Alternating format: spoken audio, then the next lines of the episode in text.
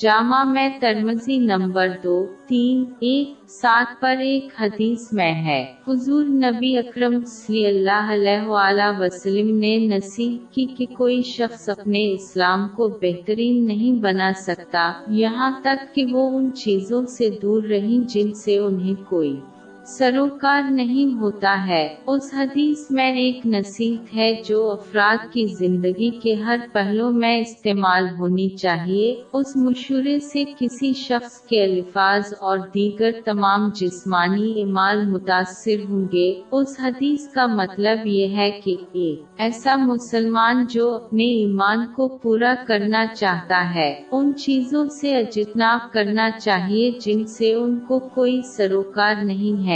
دونوں اپنے الفاظ اور جسمانی اعمال کے ذریعے اور اس کے بجائے ایک مسلمان کو اپنے الفاظ اور جسمانی اعمال کو ان چیزوں میں استعمال کرنا چاہیے جو ان سے متعلق ہیں۔ یہ نوٹ کرنا ضروری ہے کہ اگر کوئی مسلمان اپنی خواہشات کے مطابق چیزوں سے گریز کرتا ہے تو وہ اپنے ایمان کو پورا نہیں کرے گا۔ لیکن مسلمان جو اپنے ایمان کو مکمل کرتے ہیں۔ ان چیزوں سے بچیں جن سے اسلام نے مشورہ دیا ہے۔ مطلب کسی کو اپنے تمام فرائض کی تکمیل کے لیے جد و جہد کرنی چاہیے، تمام گناہوں سے بچیں ان تمام چیزوں سے پرہیز کریں۔ جو اسلام میں ناپسند ہیں اور غیر ضروری حلال چیزوں کے زیادہ استعمال سے بھی گریز کرے ایمان میں اس کمال کا حصہ الحسان کی خصوصیت ہے، جس کا ذکر صحیح مسلم نمبر ننانوے میں ملنے والی ایک حدیث میں آیا ہے۔ یہ اس وقت ہوتا ہے جب ایک مسلمان نیکیاں انجام دیتا ہے اور عبادت کرتے ہیں گویا وہ اللہ کا مشاہدہ کر سکتے ہیں۔ اللہ کی نظر سے واقف ہونا ایک مسلمان کو ہمیشہ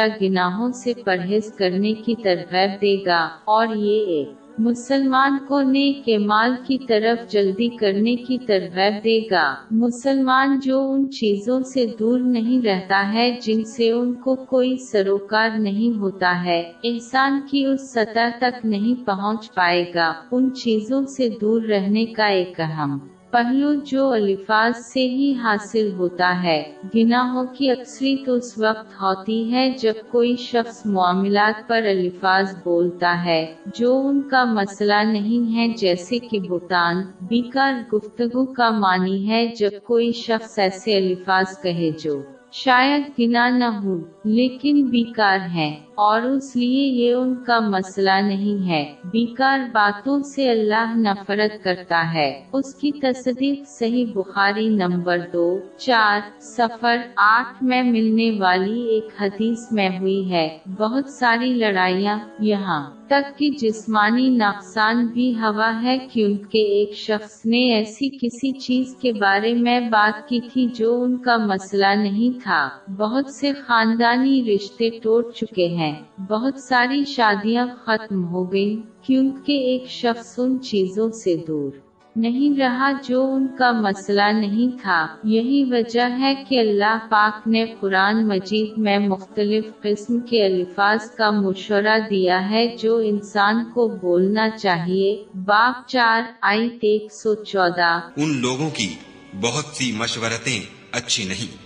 ہاں اس شخص کی مشورت اچھی ہو سکتی ہے جو خیرات یا نیک بات یا لوگوں میں صلح کرنے کو کہے اور جو ایسے کام خدا کی خوشنودی حاصل کرنے کے لیے کرے گا، تو ہم اس کو بڑا ثواب دیں گے۔ دراصل بنیادی وجہ یہ ہے کہ ایک شخص جہن کیا۔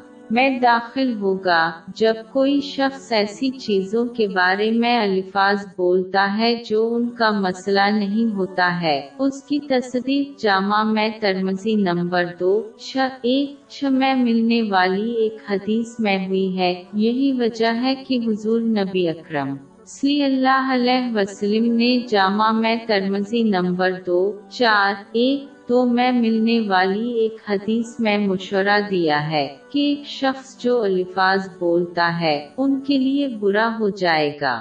جب تک کہ وہ الفاظ نہ ہوں جس میں اچھی صلاح دینا شامل ہے۔ برائی سے روکنا یا اللہ کا ذکر کرنا، اس کا مطلب یہ ہے کہ تقریر کی دوسری تمام قسمیں کسی شخص کا مسئلہ نہیں ہے اور ان الفاظ سے انہیں کوئی فائدہ نہیں ہوگا۔ یہ نوٹ کرنا ضروری ہے۔ دوسروں کو بھلائی کی طرف مشورہ دینا بھی شامل ہے۔ دنیاوی اور مذہبی زندگی میں کسی بھی چیز کا فائدہ ہے۔ جیسے وہ نوکری کرتے ہیں۔ لہذا مسلمانوں کو ان چیزوں سے پرہیز کرنا چاہیے جو ان کے مسائل نہیں ہیں۔ الفاظ اور جسمانی اعمال کے ذریعہ تاکہ وہ اپنے ایمان کو مکمل کر سکیں۔ وہ شخص جو ان چیزوں کے لیے وقت لگائے جو ان کے مسائل نہیں ہیں، جو ان کے مسائل ہیں، ان میں ناکام ہو جائیں۔ اور وہ شخص جو اپنے معاملات پر وقت گزارتا ہے، ان چیزوں پر خرچ کرنے کے لیے وقت نہیں ملے گا جو ان کا مسئلہ نہیں ہے۔ یعنی وہ اللہ کے فضل و کرم سے کامیابی حاصل کریں گے۔